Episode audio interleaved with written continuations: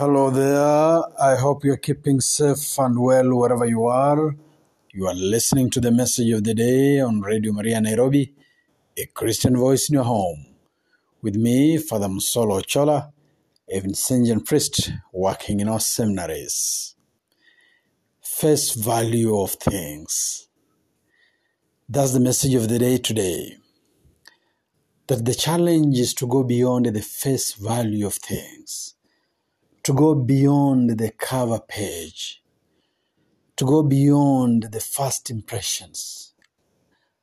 Great as they are, first impressions sometimes do not necessarily portray the whole picture or the correct picture. Maybe you are in the library or bookshop and you see beautiful cover page of a book and you are thinking, hmm, this must be a wonderful book. No. Maybe the cover is only meant to attract the eyes. You're supposed to dig deeper and read the pages and see what's written in the pages and say, therefore, then conclude that was a good book, not just the cover. And so, first impressions can be deceiving.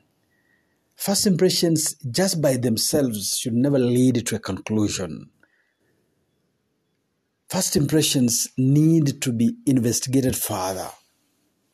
We want and need to go further than just what we see with our senses. Many times we are victims of this. Many times we meet people, we see people who look feeble, who look uh, in our eyes, who look poor, who look unkempt, who look uh, uh, not so well endowed. And therefore, what runs through our minds is that how best can I help this poor person? This person looks poor, therefore, they must be poor. They look unkempt, therefore, they must be without money.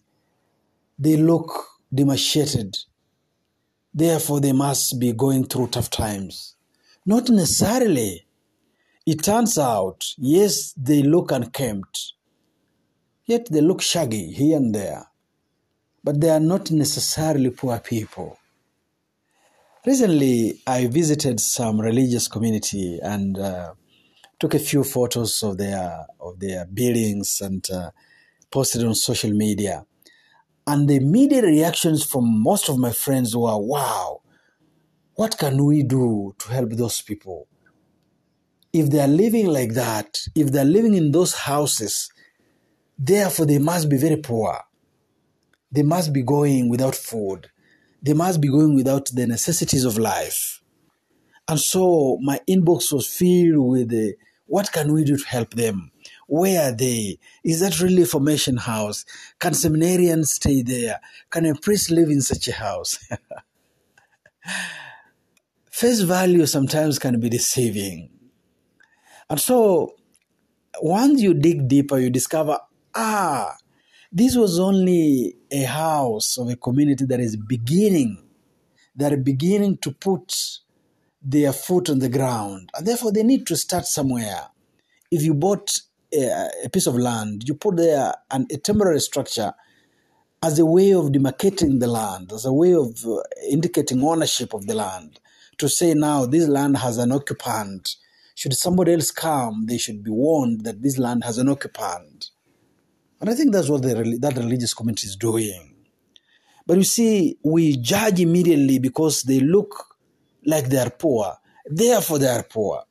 They look like they're in trouble. Therefore, they're in trouble. They look like they're rich. Therefore, they're rich. Sometimes you meet some with somebody who is well dressed, well kept, you know, well groomed, but they don't have fare. But just looking at them, you may conclude, one may conclude, that person might be, must be very rich. Look at the way he is well groomed. Not necessarily. Jesus in the scriptures tells us when you fast, do not show it. No, clean your face, put some oil on there, put on a nice smile. Do not indicate your fasting on your face. Let your Father who sees in secret reward you, but do not portray what you are going through just on your face. And so, my brothers and sisters, today's message is that uh, let us not be in a hurry, in haste, to conclude, to reach conclusion just by face value of things, just by looking at something, ah, you conclude. No, no. We always say when you are in doubt, you don't act. When you are in doubt, you don't conclude. You, you are in, when you, you are in doubt, you investigate further. When you are in doubt, you take time. When you go home and you find some liquid in glass on table, you're not sure whether it's milk or poison. Do not conclude since it's on table and in a glass and looks like milk, it must be milk. Not necessarily, it could be poison, it could be something else. It's not necessarily milk. Ah, this colorless liquid in a glass, it must be water. Not necessarily. It could be changa. It could be something else. You don't just gulp it down because, ah, it must be water. Not necessarily. It may be paraffin. It may be something else. And so, we want also to, to, to, to, to, as we deal with others, not just to look at them and conclude this person must be this way. You meet a young man in rastas, and we conclude sometimes, unfortunately, we conclude wrongly that this young man with dreadlock, dreadlocks must be a criminal. Not necessarily. It's a lifestyle, it's a hairstyle. Just having dreadlocks does not mean or indicate criminality. Or being without does not indicate innocence either. So sometimes we meet somebody with a tattoo, say, oh, this person because it has a tattoo. Now, I'm not promoting tattoos here, but just because the person has a tattoo does not mean they're bad mannered. No, no, not necessarily.